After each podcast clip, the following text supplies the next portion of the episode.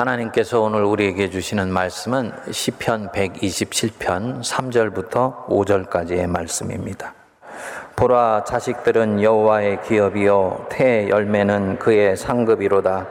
젊은 자의 자식은 장사의 수중에 화살 같으니 이것이 그의 화살통에 가득한 자는 복되도다. 그들이 성문에서 그들의 원수와 담판할 때 수치를 당하지 아니하리로다. 아멘. 5월 19일자 주요 일간지에 기사가 하나 떴었습니다. 3명 이상의 자녀를 둔 부모는 2명 이하의 자녀를 둔 부모보다 일찍 늙는다. 라는 기사였었습니다. 가정의 달을 맞이해서 저출산에 대해서 설교를 하고 있기 때문에 기사가 금방 눈에 띄었습니다. 미국 콜롬비아 대학의 공중보건대학원과 프랑스 파리의 도핀대 연구팀이 유럽에 있는 20개국에 있는 대상자들을 조사한 바에 따르면 3명 이상의 자녀를 둔 부모는 2명의 자녀를 둔 부모보다 노년 시기에 인지 능력이 떨어진다는 것입니다. 자녀를 많이 낳으면 상당한 경제적 비용이 들고 가족 소득이 감소해서 생활 수준이 저하되고 재정적 걱정과 불확실성을 야기할 수가 있다는 것입니다. 그리고 출산과 양육으로 인해서 스트레스가 쌓이고 수면 등인 휴식을 취할 수 있는 시간도 줄어들어서 인지 능력에 노후에 악영향을 미칠 수 있다는 것이었습니다. 결론적으로 자녀 셋을 키우면 6.2년 정도는 노화가 앞당겨진다는 보고였습니다. 세계 최악의 저출산으로 인해서 국가의 미래 자체를 장담할 수 없는 우리 한국 상황에서 이런 기사를 내는 것도 유감이었습니다만 새 생명을 낳는 여부를 개인의 건강이나 경제적 효과를 고려해서 해야 한다고 말하는 것 같아서 기사의 내용에 대해서 심히 불편했습니다. 현대 자본주의 사회를 사는 사람들이 어떤 일을 결정할 때 가장 중요하게 결정하는 요인이 경제적 비용입니다. 그거 하는데 돈이 얼마나 드는가라는 것입니다. 많은 것을 이 경제적 비용을 계산해 보아서 그것을 할지 말지를 정합니다. 일컬어 경제주의라고 이야기를 합니다. 그래서 출산에 대해서 판단을 할 때도 비용 효과를 보면서 판단하는 것이죠. 첫 주에 언급드렸듯이 자녀를 하나 낳아서 22살까지 기르는데 3억 2천만 원 정도가 들어간다. 그래서 자녀를 많이 낳는 것이 부담이 되고 출산 자체가 주저가 된다. 경제주의적 관점입니다. 저출산 문제에 대해서도 마찬가지입니다. 저출산이 왜 문제가 되냐? 한 사회에서 출산율이 떨어지면 노동 가능한 인구가 줄어들게 되고 생산성이 약화되며 젊은 사람들이 노인을 부양해야 하는 사회적 경제적 비용이 확대되어서 국가 경쟁력이 떨어지게 된다. 이거 경제주의적 판단입니다. 어떤 현상의 긍정적인 면과 부정적인 면을 경제적 효과로 판단하는 것입니다. 물론 이 경제적인 효과는 절대 무시하면 안 돼요. 먹고 사는 것 중요하기 때문입니다. 하지만 그것이 이 경제보다 더욱더 소중한 가치를 앗아가게 만들면 안 되는 것이지요. 국가나 사회는 당연히 젊은이들이 마음껏 결혼해서 마음껏 자녀를 낳을 수 있도록 여건과 환경을 최대한 보장해 줘야 됩니다. 이런 면에서 우리 사회가 가는 이 복지의 방향은 선택이 아니라 필수라고 얘기할 수 있습니다. 그리고 이 자녀를 낳는 부분은 생명권에 해당되는 부분이에요. 그런데 결혼한 부부 입장에서 경제적 판단으로 자녀를 낳을 것인지 아닌지 낳는다면 몇 명의 자녀를 낳을 것인지를 판단한다. 만일에 그런다면 이 출산의 문제를 생명의 문제로 보지 않는 것이지요. 가족의 가치라는 인류의 가장 보편적이면서도 일반적인 가치를 지금 외면하고 있는 것입니다. 하나님을 섬기는 가정은 이 부분에서 더욱 분명해야 됩니다. 여러분들 중에 만일 내가 그리스도인인데 내가 지금 이 경제주의적 관점으로 출산의 문제를 고민하고 있다면 그는 지금 이 시대의 그릇된 사조에 유혹을 받고 있는 것입니다. 바로 이것이 성경에서 반복해서 말하는 만모니즘이에요. 돈이나 물질이 내 안에서 신이 되어서 어떤 것을 결정하게 만드는 것입니다. 기독교인은 하나님의 백성입니다. 내가 하나님의 백성이라는 말은 내 자녀를 내 소유로 보지 않고 하나님의 소유로 본다는 얘기예요.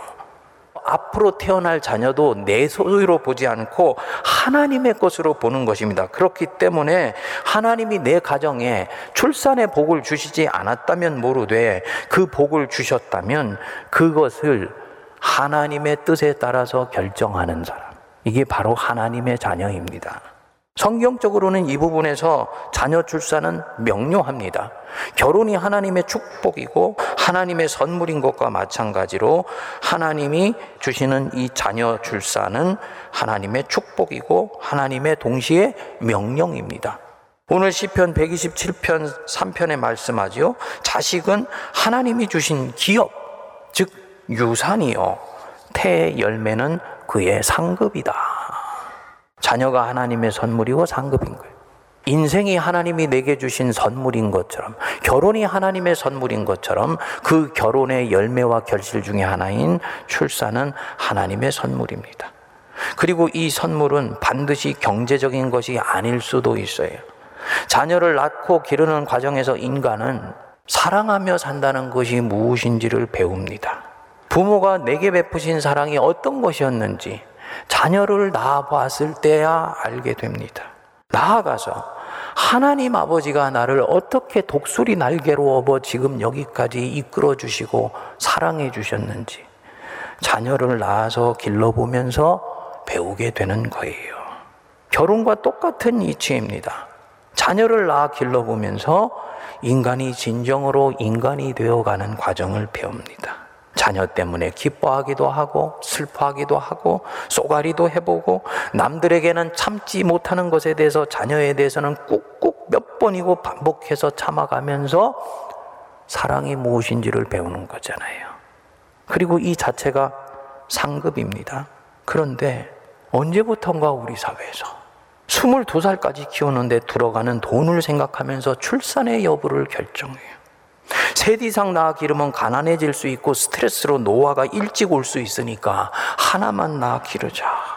이런 출산관이 어느 사인가 우리 안에 슬며시 들어와서 이제는 이것이 마치 당연한 것이고 지혜로운 것처럼 여겨지게 되었습니다. 그런데 교회는 이것에 대해서 입술을 꾹 다물고 있습니다. 이것은 절대로 하나님 자녀가 가질 수 있는 출산관이 아닙니다. 만일에 내가 그런 출산관이나 양육관을 갖고 있다면 죄송하지만 나는 지금 이 부분에서 기독교적이지 않은 가치관을 갖고 있는 거예요. 젊은 부부들만 그런 것이 아니지요. 우리 자녀를 두고 손주를 보아야 되는 우리 어르신들, 내 자녀들이나 내 손주들에게 너희들 결혼해야 돼. 결혼 정말 소중한 거야. 자녀 낳아야 돼. 당당하게 얘기를 하십니까? 제가 들어보니까 안 한대요. 목사님이 이 말씀해 주셔서 너무너무 감사하다고 얘기를 하더라고요. 무엇을 얘기를 하는 것이냐? 어느 사인가 우리 시대의 이 결혼과 이 출산에 대한 가치관이 지극히 물질주의적이고 만모니즘적인 사고에 의해서 결정이 되어 가고 있다는 거죠. 이대로 놔두면 이 경향은 점점 강화되어 갈 것입니다. 이 부분에서 성도는 세상의 문화에서 배워야 될 부분들이 있지만 주님이 이 땅에 오시는 날까지 영원히 절대로 배우면 안 되는 문화가 있는 것입니다. 그래서 사도 바울이 너희는 이 세대를 본받지 말고 마음을 새롭게 함으로 변화를 받아야 된다. 라고 말씀한 것입니다. 이 부분에 있어서 성도는 이 시대의 그릇된 사주를 쫓아가면 안 됩니다. 주님이 자녀가 너희 삶의 기업이고 태 열매는 그의 상급이다. 말씀하시는 이유가 있습니다. 생육하고 번성하라고 말씀하시는 이유가 있어요. 모든 하나님의 명령은 옳은 것일 뿐만 아니라 우리에게 좋은 것이기 때문에 권하시고 있는 것입니다. 출애굽기 1장에 보면 애굽으로 내려간 야곱의 후손들의 삶을 추적하고 있지요. 야곱의 가족들 70명을 데리고 야곱이 애굽으로 들어갔습니다. 그 70명이 죽은 후에 야곱의 후손들의 역사가 바로 이 출애굽기입니다. 그런데 세속 역사와 연결시켜 보면 이 출애굽기는 의문스러운 부분이 대단히 많이 있습니다. 당시 70명의 야곱의 자손들은 고센이라는 땅에 정착해서 사는데 이들이 죽고 나서 이 70명의 후손들이 빠른 시간에 인구가 증가하여서 나중에는 바로 왕이 위협을 느낄 정도가 되었습니다. 바로가 보니까 이대로 저 이스라엘 인구가 증가되도록 놔두게 되면 나중에 주인과 객이 바뀌게 되겠는 거예요. 그러니까 이때부터 이 이스라엘 민족을 탄압을 하여서 국고성, 지금으로 치면은 식량을 저장하는 성을 비돔과 라암셋에 짓게 합니다. 그러면 일하다가 죽고 살아남은 자들은 낮에 고된 노동을 했으니까 밤에 아내 쳐다볼 겨를이 없을 거라고 생각을 한 것입니다. 일종의 민족 학대 정책을 편 것이지요. 그런데 출애굽기 1장 12절에 보시면 오히려 학대를 받을수록 더욱 번성하여 퍼져나갔다라고 말씀합니다. 이 현상을 뭘로 설명할 수 있을까요? 고센 땅이 워낙 비옥하여서 이스라엘 백성들이 풍족하게 먹고 힘이 넘쳐서 생육하고 번성했는가? 아닙니다. 오히려 그 반대입니다. 이들이 털을 잡은 고센 땅은 풀이 많은 곳입니다. 농사 짓기에는 척박한 땅이었어요. 원래 기름진 땅은 나일강 삼각지대인데 애굽왕 바로와 그리고 애굽 사람들이 손에 틀어지고 있었습니다. 요셉은 자기 가족들이 이 애굽에 정착할 때 일부러 유목민의 전통을 지키게 하려고 비옥한 땅이 아니고 목초지인 이 고센에 정착하게 했습니다. 유목업이니까 벼농사나 채소나 과일 농사에 비해 생산성이 훨씬 떨어지지요. 양고기는 먹을 수 있을지 모르지만 소고기나 돼지고기는 엄두도 내지를 못하지요. 그렇다면 이스라엘은 경제가 풍족하여서 번성하고 퍼져나간 것이 아니라는 뜻입니다.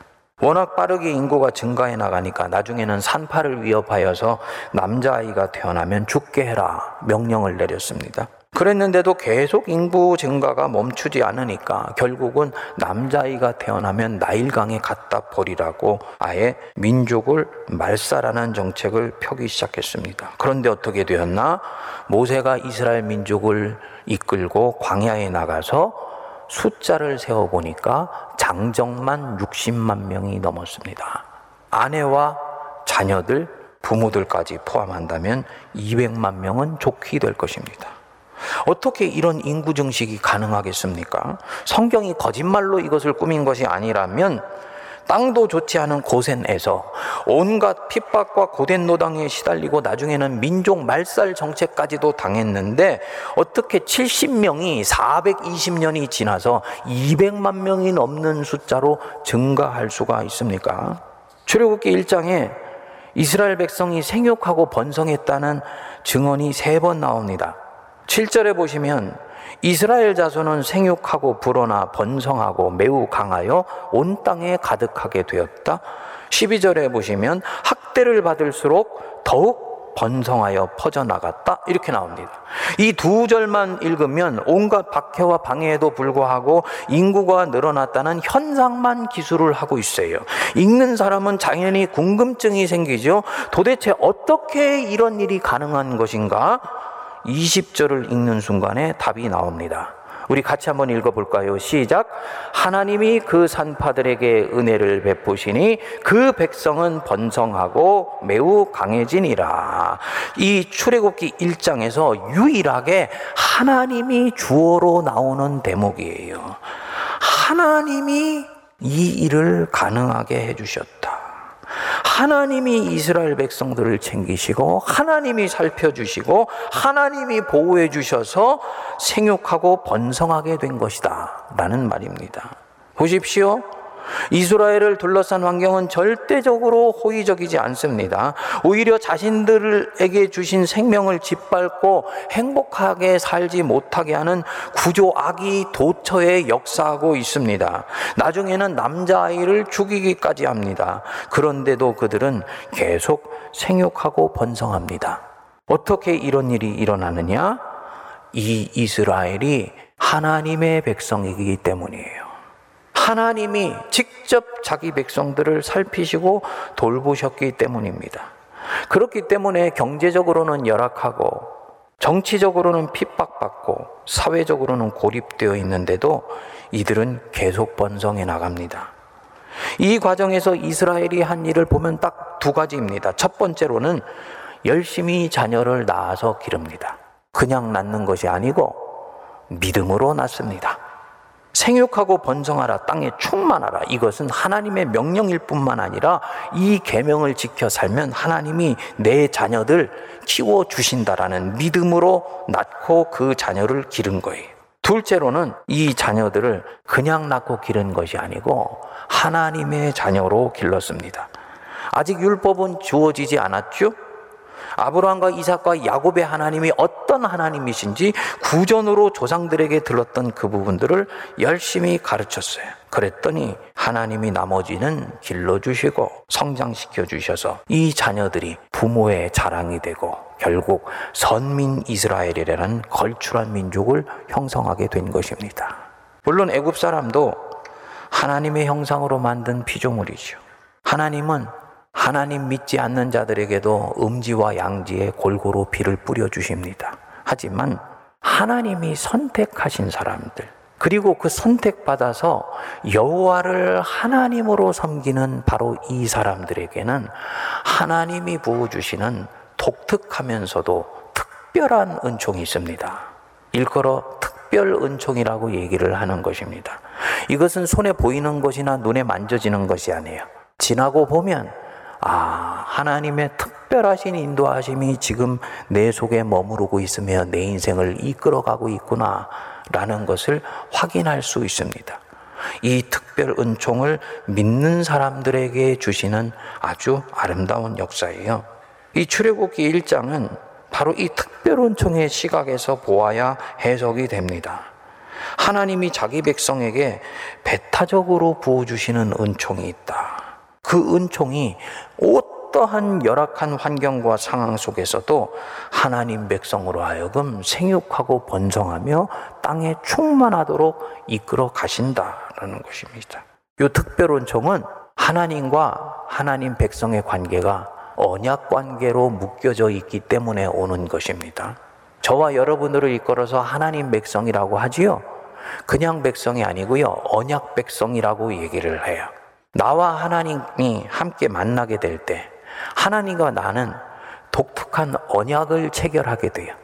하나님 편에서는 내가 너를 택하였으니 지금부터 내가 너를 이끌 것이며 살필 것이며 돌볼 것이며 너를 선한 길로 이끌어 갈 것이다 라고 약속하세요.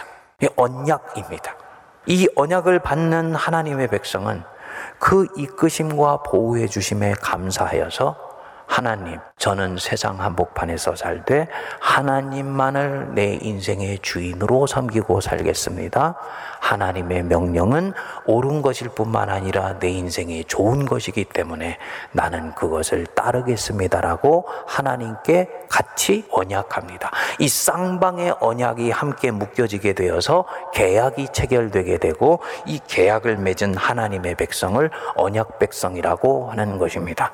그러니까 예수 그리스도를 인격적으로 영접한 모든 사람은 하나님의 언약 속에서 그 인생의 길이 열려지게 되는 거예요. 당연히 우리는 때때로 믿지 않을 수도 있고 세상의 그릇된 가치관 속에서 휘둘릴 수도 있지만 하나님은 자기의 백성을 특별한 은총으로 살피시고 돌보시고 이끌어 주세요. 중요한 것은 나와 하나님이 그 관계를 맺으면 하나님은 내 믿음을 보시고 아직 하나님을 모르는 내 자녀에게도 특별한 은총으로 살피시고 돌보아 주십니다.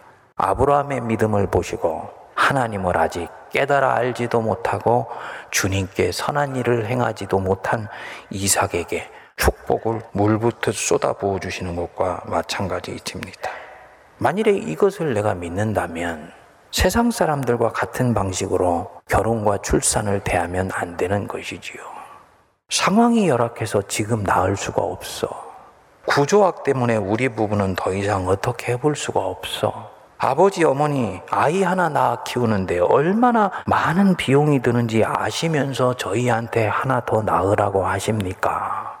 이렇게 말하면 이것은 하나님도 모르고 원총도 모르고 특별한 좋은 더더욱 모르는 세상 사람들이 할 말이지 하나님의 자녀가 할 말은 아닌 거예요. 만일 내가 지금 그렇게 생각하고 그렇게 말하고 싶다면 그는 그 순간 하나님을 자기의 한계 안에 가두어 놓고 있는 것입니다. 여러분, 피조물이 뭔데 창조주이신 하나님을 제한합니까? 내가 뭐라고 감히 하나님이 내게 생육하고 번성하라고 말씀하시고 그 말씀 속에 이미 복을 넣어 주셨는데 하나님을 이 세상의 경제주의나 자아실현이라는 인본주의 잣대 안에 제한해 버리냐는 말입니다. 애굽에 있었던 이스라엘 백성들 보십시오.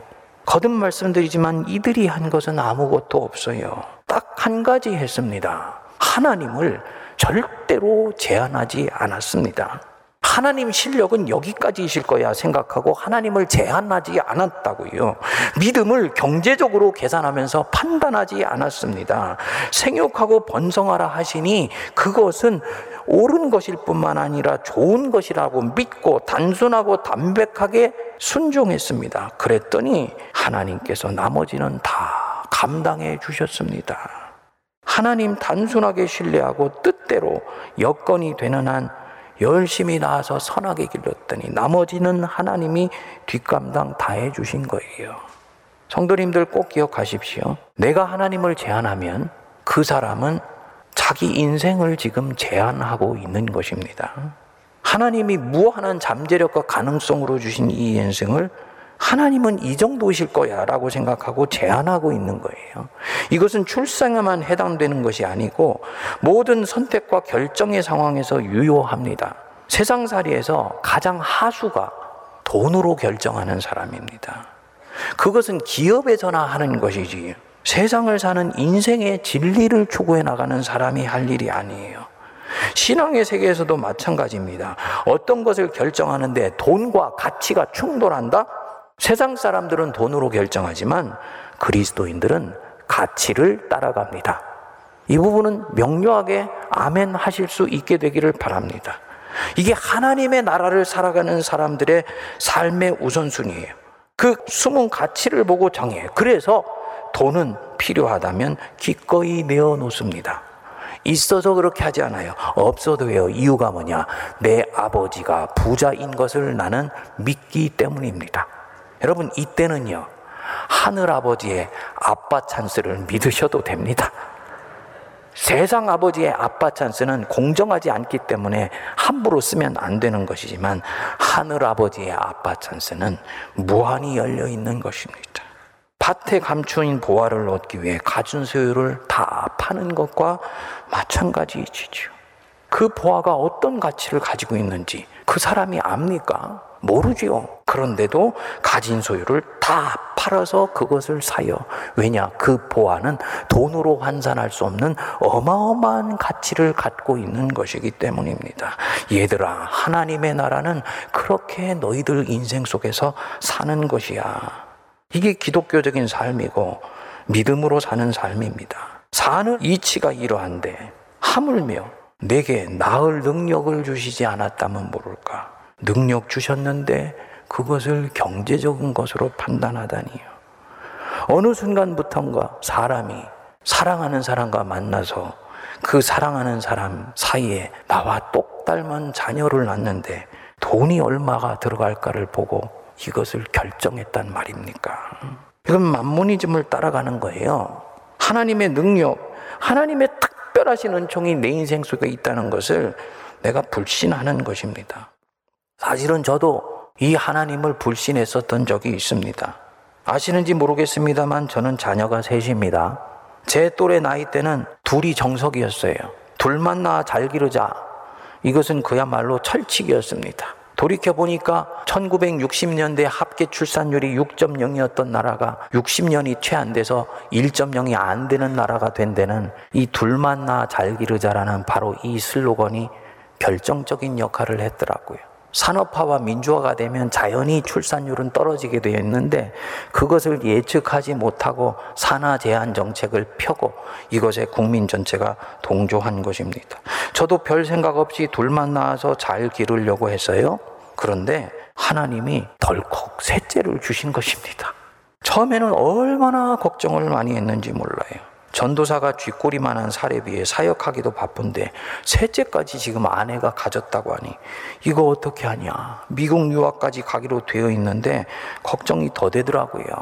오죽하면 걷어가 달라고 기도 아닌 기도가 나왔습니다. 하나님, 생명의 주관자가 하나님 아니십니까? 저희는 어떻게 할 수 없으니까 하나님이 좀 이 셋째 걷어가 주시면 안 됩니까? 기도 아닌 기도를 했습니다. 그런데 하나님이 저희 이 부부의 말도 안 되는 기도가 워낙 진지한 것을 아셨는지 어느 날 요한복음 말씀을 읽는데 말씀 속에서 확신을 주시더라고요.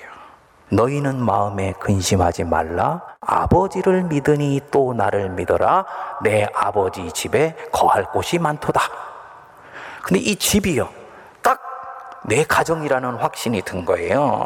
그 말씀을 읽는데 가슴에 불이 당겨지면서 셋째 생각하면서 가졌던 마음의 어두운 방이 환하게 밝아왔습니다. 아, 섭리하심이 있는 생명이구나. 우리 가정에 축복으로 주신 특별한 선물이구나. 그날 이후로 태중에 있는 아이를 아멘으로 받아들였습니다. 우리 셋째가 엄마 뱃속에서 6주째 있는 때였습니다. 태어났는데 얼마나 이쁘고 귀여운 딸인지 몰라요.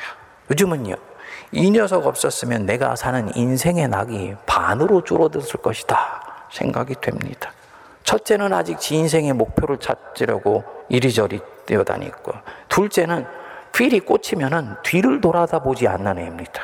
셋째는요, 엄마 아빠 얼마나 섬세하게 살펴주는지 셋 중에서 가장 정이 많은 딸이에요. 감사한 것은 실제로 이 녀석이 우리 가정의 축복이었어요. 셋째가 태어나기 시작하면서 경제적으로도 조금씩 조금씩 하나님이 풀어나가게 해주시더라고요. 이 셋째를 통해서 하나님께 제가 또 하나 배운 것이 있었던 것이지요. 아, 하나님을 절대로 내 한계 안에 제한해 두면 안 되는 것이구나. 하나님은 당신 자녀의 가정을 선하게 이끌어 가시는구나. 제가 우리 가정만 이런 것이면 이거는 예가 될 수가 없지 않습니까?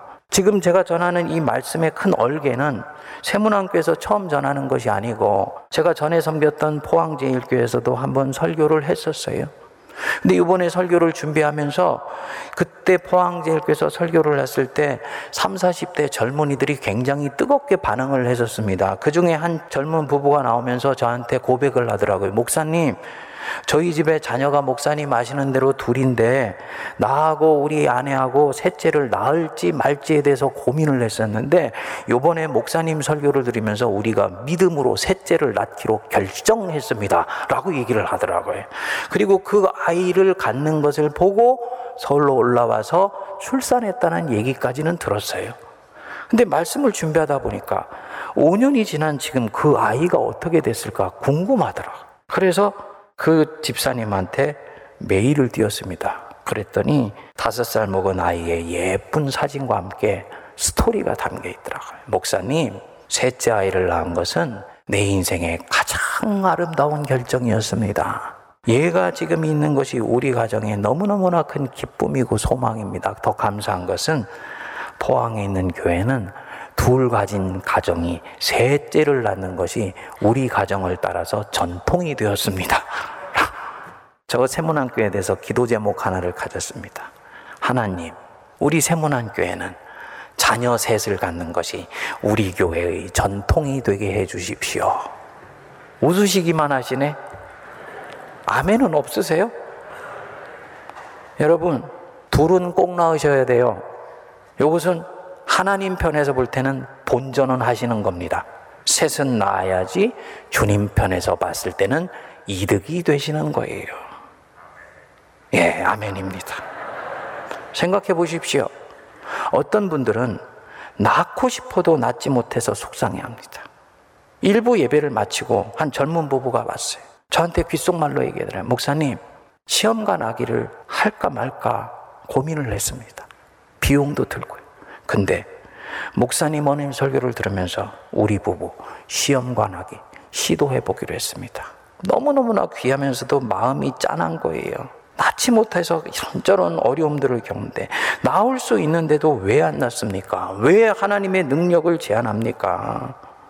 거기다가 지금은 자녀를 낳으면 다양한 혜택들이 있더라고요. 제가 자녀 셋 낳았을 때는 국가에서 어떤 혜택도 받지를 못했어요. 물론 그런 거 잘 찾아서 먹는 재주도 없습니다만 앞으로는 점점 국가가 이 다 자녀 가정에 주는 혜택이 클 것입니다. 그것이 아니어도 우리는 하나님의 언약 백성이에요.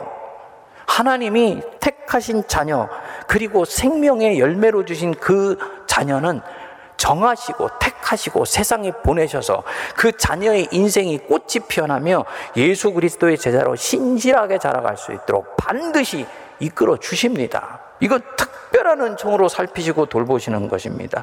모든 것 다 감당할 수 있도록 이끌어 주세요. 그러니까 우리 젊은 우리 부부 여러분, 나으세요. 많이 나으세요. 세상에 21세기 한복판에 세문안교회 광화문 한복판에 이 AI 시대에서 자녀 많이 낳으라고 이 고전적인 설교를 하는 이상한 목사가 여러분 이상합니까? 아니지요. 영원히 이어지는 진리가 있는 거예요. 시대와 문명의 흐름과 상관없이 영원히 이어지는 진리는 반드시 있습니다.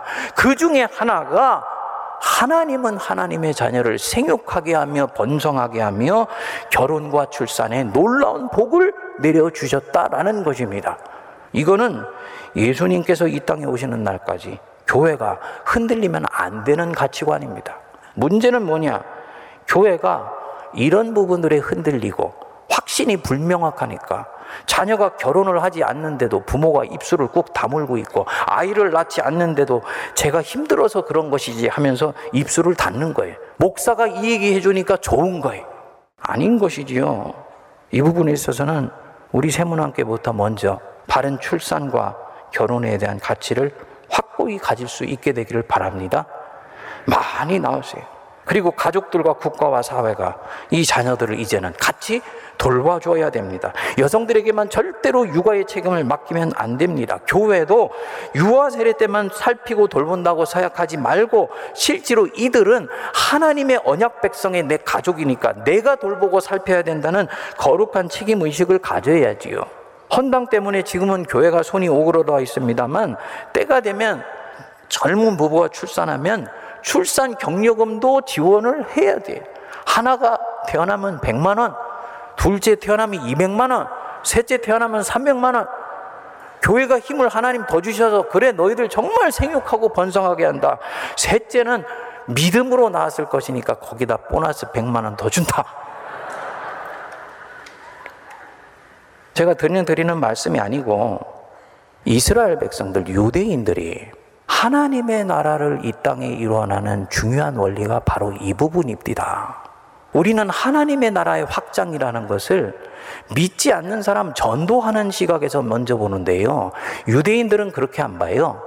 하나님이 주신 태 열매를 거부하지 않고 성실하게 나와서 주님의 제자로 잘 키우는 것이 하나님의 나라의 시작이고 확장이라고 보더라고요. 그래서 이 이스라엘은 민주화돼 있고 선진화돼 있으면서 여성들도 군의 의무를 감당하는 양성이 동등한 사회인데도 출산율이 3.0이 넘습니다. 성지순례를 가면 젊은 부부가 넷씩 다섯씩 낳아서 데리고 다니는 가정이 얼마나 많은지 모릅니다. 왜 그렇게 하느냐? 하나님의 나라의 시작이 가정에서부터 시작되며 이것은 하나님이 주신 모든 생육과 번성의 출발이라고 보기 때문입니다. 이런 부분에 있어서 교회의 강성함은 교회가 가지고 있는 고전적이지만 중요한 가치를 절대적으로 지키는 데서부터 온다고 저는 확신합니다.